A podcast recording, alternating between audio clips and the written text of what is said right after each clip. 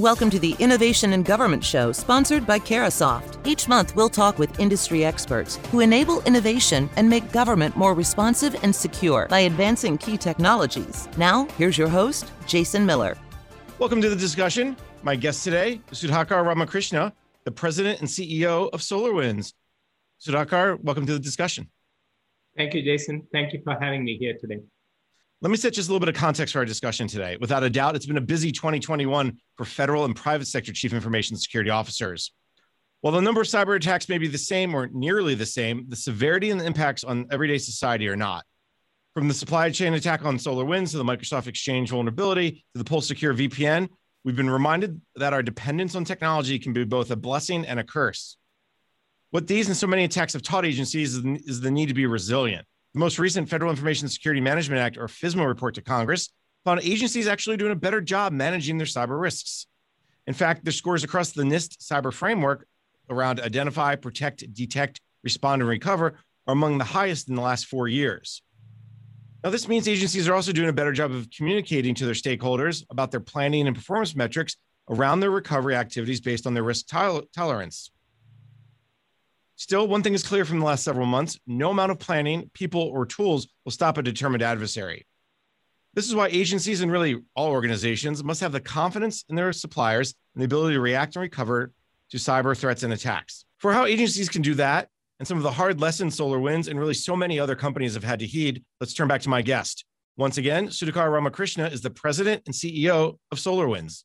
Sudhakar, let me start at the beginning. We know we've heard a lot about the SolarWinds attack. We know a lot about it over the last few months, but, but in many ways, this is not your normal attack that we've seen over the years. Why is this attack different? What makes this one, unfortunately, so special? It is unfortunate, uh, Jason, um, as you said, but it is special in terms of its uh, tradecraft. Um, this, um, by many experts' accounts, is a foreign adversary uh, that, uh, call it, intruded into our systems and compromise our supply chain. So we use the term supply chain a bit broadly. In the security industry, supply chain attacks as a concept is not a new one. Uh, however, uh, most of the times when we talk about attacks, we are talking about, call it data breaches, um, malware being injected in a specific customer's environment, uh, and um, other types of phishing attacks and so on that are targeted towards one enterprise.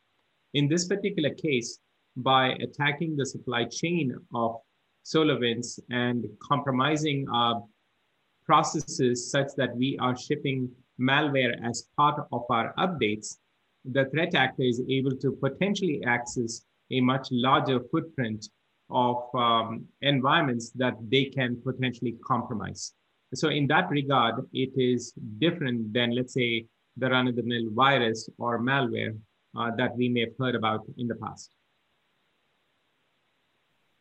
And in many ways, it, when things happen through the supply chain, when it comes through an update, it's not expected. It's it's it's there's a trust. There's a well, I've been working with company X, whether it's SolarWinds or Microsoft or whomever, and I trust that they're giving me the right code, the, the code that's been protected and gone through the process. And, and I think that's why this has raised so many levels of, of people going, "Uh oh, if this is if this happens to them, where else could it happen to?" You're absolutely right, which is the age-old way of providing integrity for a piece of software that we deliver to a customer is to digitally sign it. When we digitally sign something as coming from SolarWinds or Microsoft, as you mentioned, uh, then the customer has a trust already established. Uh, and to that end, they go ahead and deploy it in their environments that particular process was followed in, in, even in the time that we deployed our patches, built and deployed our patches.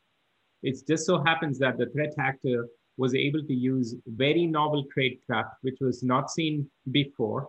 Uh, that is the reason why I think the software industry at large has to take heed to what happened here. And we'll go into a little bit more detail uh, through the conversation.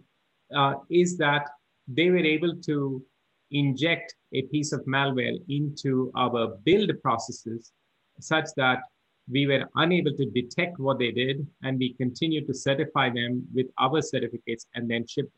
So all normal practices of building, testing, and developing uh, and delivering software were followed, including the code signing. But unfortunately, there was a call it a man in the middle of the build processes uh, and was able to inject malware into our uh, build systems. I know that back when this happened, when, when people just learned about it in 2020, I think December timeframe, and I've seen some of the other speeches you've given and some of the other stories that have written. And they said this actually happened potentially in 2019 or even before. Is that the maybe the newest piece of information that you all learned that this had been going on much longer than anyone thought? Yeah, so the threat actor had been doing recon activities and uh, learning about systems from as far back as January of 2019 is the latest information that we have. Um, it is not to say that they were active in the entire time period, because again, when you're active all the time, the chances of threat defense systems identifying you uh, are greater. So there was a tremendous amount of patience, persistence, and stealthiness in the context of this particular threat actor that made it incredibly difficult for any traditional systems to identify. When I say traditional systems, like most software companies out there, SolarWinds also had the typical firewalls, the typical AV systems, the typical EDRs deployed in the environment that will catch most of the anomalies that exist out there. Uh, but when you have a very surgical, very patient, and persistent threat actor who already knows many of these systems of defense, they were crafting ways to work around the systems. Uh, and unfortunately, Jason, another fact is that it is not uncommon for threat actors to be in environments for extended periods of time. So for instance, um, GitHub research would indicate that malware on average could reside in open source systems for more than four years. But once it's detected, it may be corrected within a matter of 30 days. So a lot of times these things go undetected. So now what we need to be more vigilant as a software community is that how do we find other techniques uh, to stay two steps ahead of the adversaries. And this is where collaboration and transparency come into the picture and are super critical to keep all of us safe and secure. I've enjoyed the discussion over the last couple months on Capitol Hill with the cybersecurity infrastructure security agency executives being asked why why didn't we know this was happening? Why didn't you catch this? Why didn't CISA know? And and I think that that comes back to a maybe a misunderstanding of just how crafty, just how, if you will, as you said, persistent and novel these techniques were. Now that, if you will, the we, the the the the, the federal and, and private sector technology know about these uh, attack vectors, are they still stoppable, or is this kind of this not just SolarWinds, but anyone could be open to this type of attack again? What what have we learned? I guess is the big question. Absolutely. Uh, and Jason, my, my philosophy on this, having come from the security industry and worked in the security industry and software at large, is that unfortunately, as you said, um, breaches, viruses, malware uh, have become more and more prevalent. Now, one can take the approach of look, uh, no matter what you do, um, a persistent act, a threat actor can break through your defenses, so there's not much you can do. I say that that is probably the wrong attitude to take.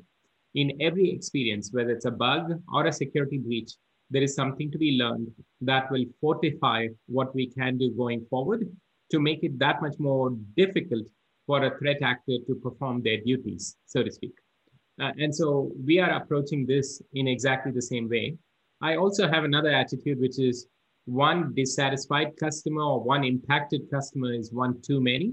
So keep the customer in focus, uh, keep the constant learning out of these experiences in focus, and continue to improve your processes, your tools, your training, your behaviors uh, to help to build a more safer set of environments.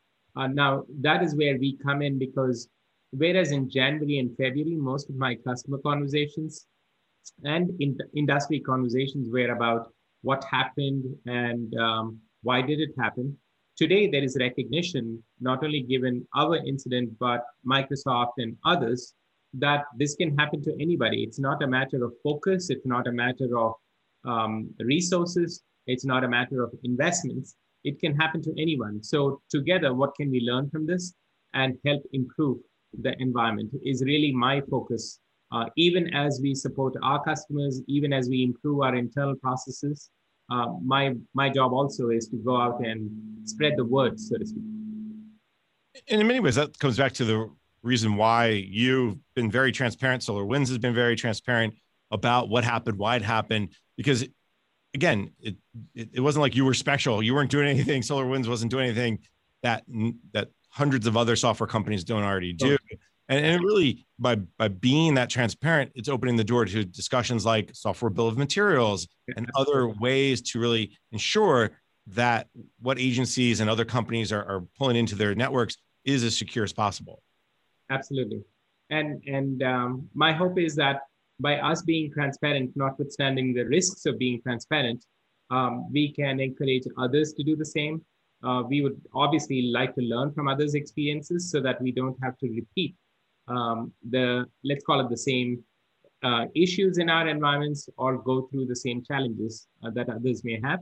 And we want to afford the same benefit uh, to others who may be able to leverage from what we have done. A lot of this comes back around to the discussion around resiliency. At the top, I mentioned how agencies seem to be getting better at both being resilient and recovering from attacks. What's the big, if you will, lesson slash how can private sector businesses work with agencies to to promote that resiliency? Because I think there's a lot of focus on identify, protect, detect, but the resiliency piece maybe isn't getting as much attention as it should. Yeah, I as as you know, Jason, some of these breaches are. Um, it is important to be time critical or time sensitive when it comes to responding uh, to these things. So we believe in a very open communication and transparent public-private partnership. So I have had discussions with the CISA here, uh, the Solarium Commission representatives, the UK Cybersecurity Center, the Australian Cybersecurity Center, and others over the last four months. Um, what I have found is that the engagement levels is being refreshingly positive. So we get a lot of discussion back and forth. Uh, we share what we know, and we continue to learn uh, from them. Uh, at the same time, I noticed that some of the agencies may be restricted in what they can share with the private sector. Uh, let's say, as we engage with the FBI, we continue to inform them of what we learn but sometimes the relationship tends to be asymmetric. So the more we can make those relationships symmetric, I think the faster information flow will be and knowledge sharing will be. So that's step one. Step two is that um, if there is a broad recognition that these things can happen to anyone, notwithstanding the best intentions, best practices, best tools, uh, then the level of call it victim shaming goes down. So in almost a, a strange way, um, coming out soon, coming out and informing proactively should be rewarded, not punished, so to speak, either by reputational damage or business damage. So that's the other thing that I think as part of awareness building, we all as a community need to do more of uh, and to help engage. Equally, accountability matters. Um, therefore, to the degree that you don't come out and disclose, to the degree that you don't come out and comply, uh, there should be some measures uh, between public and private sectors where accountability is both um, expected and enforced. I know Congress has tried to push towards that sharing of information, that mutual sharing, a two-way sharing. And I know they've tried to address the liability issues and almost indemnity issues around, well, if I tell you something will affect my stock price and the like. So I think in many ways, what SolarWinds has been doing is, is a good model going forward for other companies to say, look, they did this and, and, and it did not, hopefully, you'll tell me if I'm wrong, uh, have a huge impact in, in, in all the things that people, the shareholders, shareholders and like care about, profit, revenue, and the like. I mean, hopefully that that's been the case generally. So I will I'll uh, like to take a second to thank all of our customers for being incredibly supportive uh, through this period. Uh, yes, they challenged us uh, to identify any issues and gaps that we had. Yes, they probed us really hard, uh, but for the most part, they also supported us tremendously. I would also like to thank my employees because the attitude that we took while it's easy for me to say one customer impacted is one too many, it is the employees of the company that actually deliver on that promise. So uh, the way I would describe it, Jason, is stock price aside, perceptions aside, we started focusing on what are the right things we need to do, and let's continue to focus on doing those thing, right things the right way, uh, and the stock price will take care of itself. Uh, so we are still, I would say, in early stages uh, because it, um, the breach was notified to us only in December of last year, and we are barely six months removed from it. Uh, I like to think of it as we are on the right track and the right trajectory with regards to providing support to our customers, giving them confidence that we will be the most secure company going forward. So those are all things that we've done. The foundations have been laid, but I don't want to take any of the trust that the customers place in us for granted. And we will continue to earn it every single day. Uh, and I'm confident that as we continue to serve our customers and earn their trust on a daily basis, um, metrics like stock prices and um, growth will take care of themselves. All right, very good. Sudhakar, let's take a quick break. When we come back, we can continue our conversation. You're listening to the discussion Innovation in Government, Cyber Resiliency, sponsored by Carahsoft on Federal News Network. For more than 20 years, SolarWinds has been a global leader in IT management and monitoring solutions. We give government agencies the tools they need to improve performance, reduce costs, and streamline operations. SolarWinds provides powerful, affordable, and secure products that deliver unified visibility and scalable monitoring across geographically distributed networks and hybrid IT infrastructures. Monitor and manage your critical environments with SolarWinds. To learn more, visit solarwinds.com/government. Welcome back. You're listening to the discussion Innovation in Government, Cyber Resiliency, sponsored by Carahsoft on Federal News Network. I'm your host Jason Miller. My guest today, Sudhakar Ramakrishna, the president and CEO of SolarWinds. Sudhakar, let's start with the basics. Uh, you talked about customers. You start. You talked a little bit in the last segment about the, the employees. The customer stuck with you. They asked you hard questions. What were the steps you took to help customers remediate? It, it, I know I talked to some CIOs and CISOs who said, you know, we weren't affected that much. We just had to update the the patches. Others they heard maybe had to do the full rip and replace, which is costly and time consuming and, and concerning. So give me a sense of what you're seeing from agencies and, and how, how did you all help with remediation? Definitely. So Jason, um, let me maybe set some context in terms of the customer conversations. When we first came out and reported this back in December, uh, we said that as many as 18,000 customers may have downloaded the impacted code, code versions. But then as we went through the investigation, we have highlighted that less than 100 customers were probably impacted. Uh, where I'm saying we're probably impacted because we can only go by certain characteristics of those customers. So it's thankfully uh, much smaller than what we had originally highlighted as a possibility. And that is because of various reasons, I would say. One is that uh, not every customer that downloaded a patch actually deploys a patch uh, because they may be waiting for the next patch or they may have found out about it and never even deployed. So those are automatically outside the, the concern zone, so to speak. Two is that most customers would have configured the product in such a way that it does not have internet access or um, passing through their firewalls.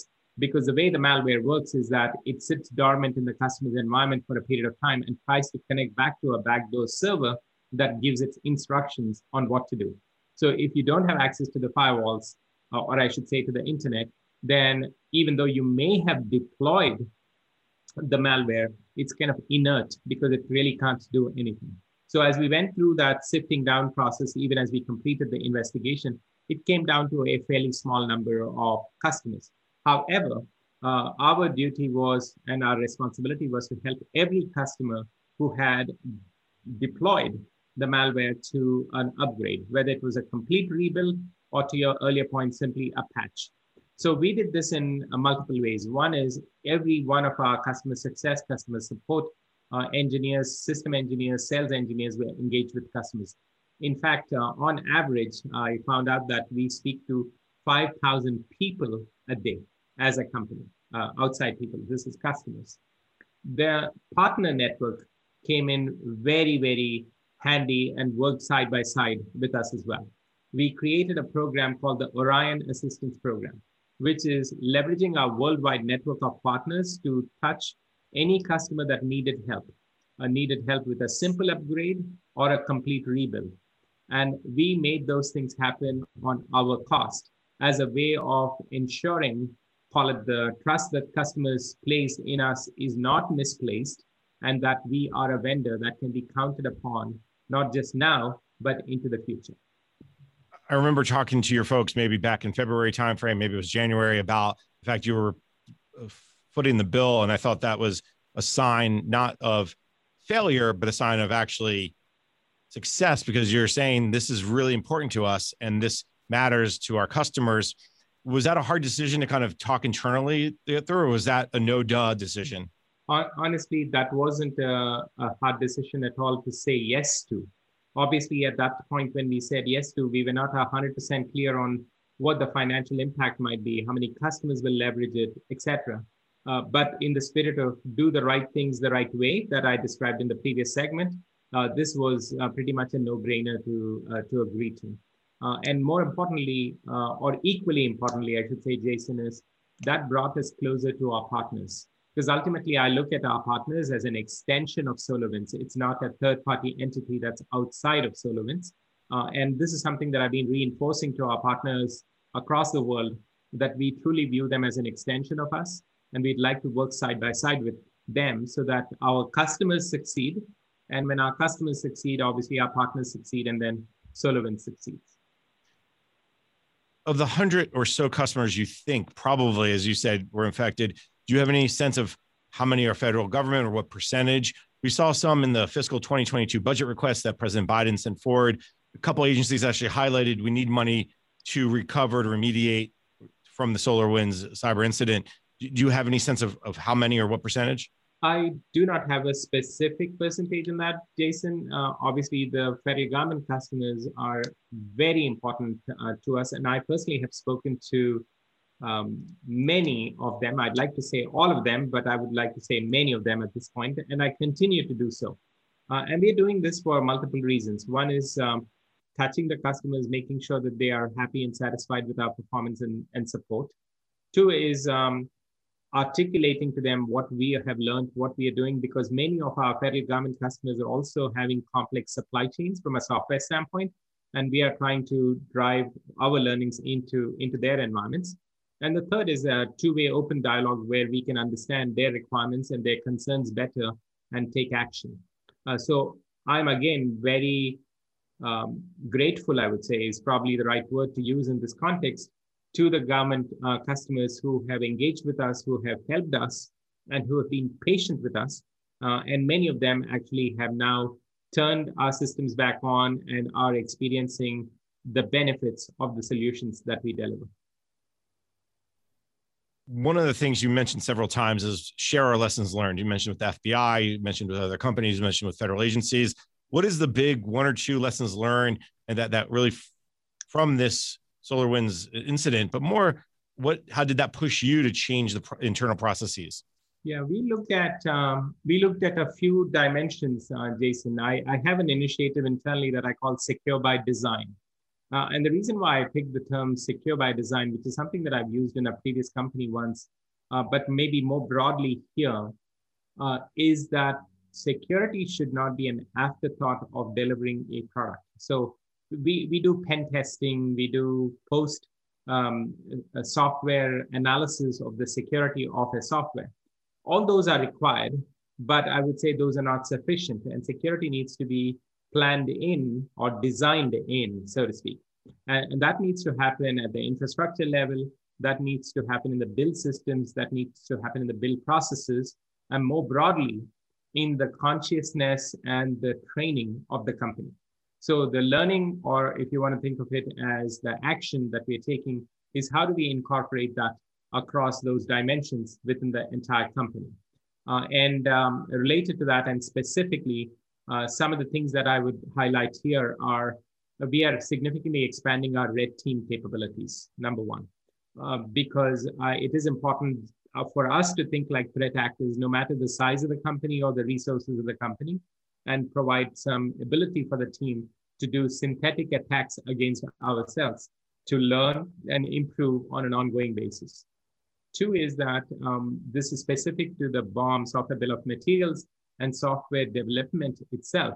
We have created three parallel build systems. And the three parallel build systems are in different locations with different permissions. And the whole idea going back to digitally signing a piece of code and delivering it to customers and giving them the confidence that it's clean and pristine and is coming from us. The goal is build across three systems, create cross dependencies and uh, I should say cross checks across those three environments to make sure that the integrity is not compromised in any one of them. So if you think about a threat actor, even if they're able to compromise in one environment, they will have to consistently compromise across three different environments in exactly the same way for us to have a, a compromised delivery to the field. Uh, that required a lot of uh, innovation, that required a lot of investment on our part. And our goal is that as we perfect it, to be able to document it and publish it. And so these are some of the work that I'm working with some of the federal government agencies, including CISA and others, uh, to articulate what we are doing. Sudhakar, we're almost done uh, with the show. Before I let you go, I, I, did want you to touch upon this idea of supply chain risk and, and how agencies and, and companies can work closely together. You mentioned the software bill of materials. What are some other steps to really ensure that whatever company there is going forward, whatever agency we're talking about, they, they can have confidence in, in what they're getting from the vendors. What, what's what's the one message you would send? I, I think uh, it may be a set of messages, uh, Jason, but just to summarize, uh, I'm a believer in uh, evolving to a software bill of materials uh, type approach because that provides a level of uh, integrity to the raw materials that uh, go into uh, ensuring that a particular piece of software has high integrity. additionally, I would say evolving the industry to more secure development life cycles as opposed to software development life cycles and driving a level of consistency would also drive a better security consciousness across the industry, both public and private sectors. All right. I know there's a lot of work going on on software bill of materials, so I'm sure we'll see a lot more about that and have much more to talk about. But unfortunately, we're out of time for today. So let me thank my guest. Sudhakar Ramakrishna is the president and CEO of SolarWinds. Sudhakar, always a pleasure to talk to you. Thank you, Jason. Uh, and thank you for having me here. And uh, look forward to seeing you soon. I'm Jason Miller, and you've been listening to the discussion Innovation in Government, Cyber Resiliency, sponsored by Carahsoft on Federal News Network. For more on this discussion, visit federalnewsnetwork.com and search innovation. Thank you for listening to the Innovation in Government Show, sponsored by Carahsoft on Federal News Network. The entire discussion can be found on demand at federalnewsnetwork.com, keyword innovation.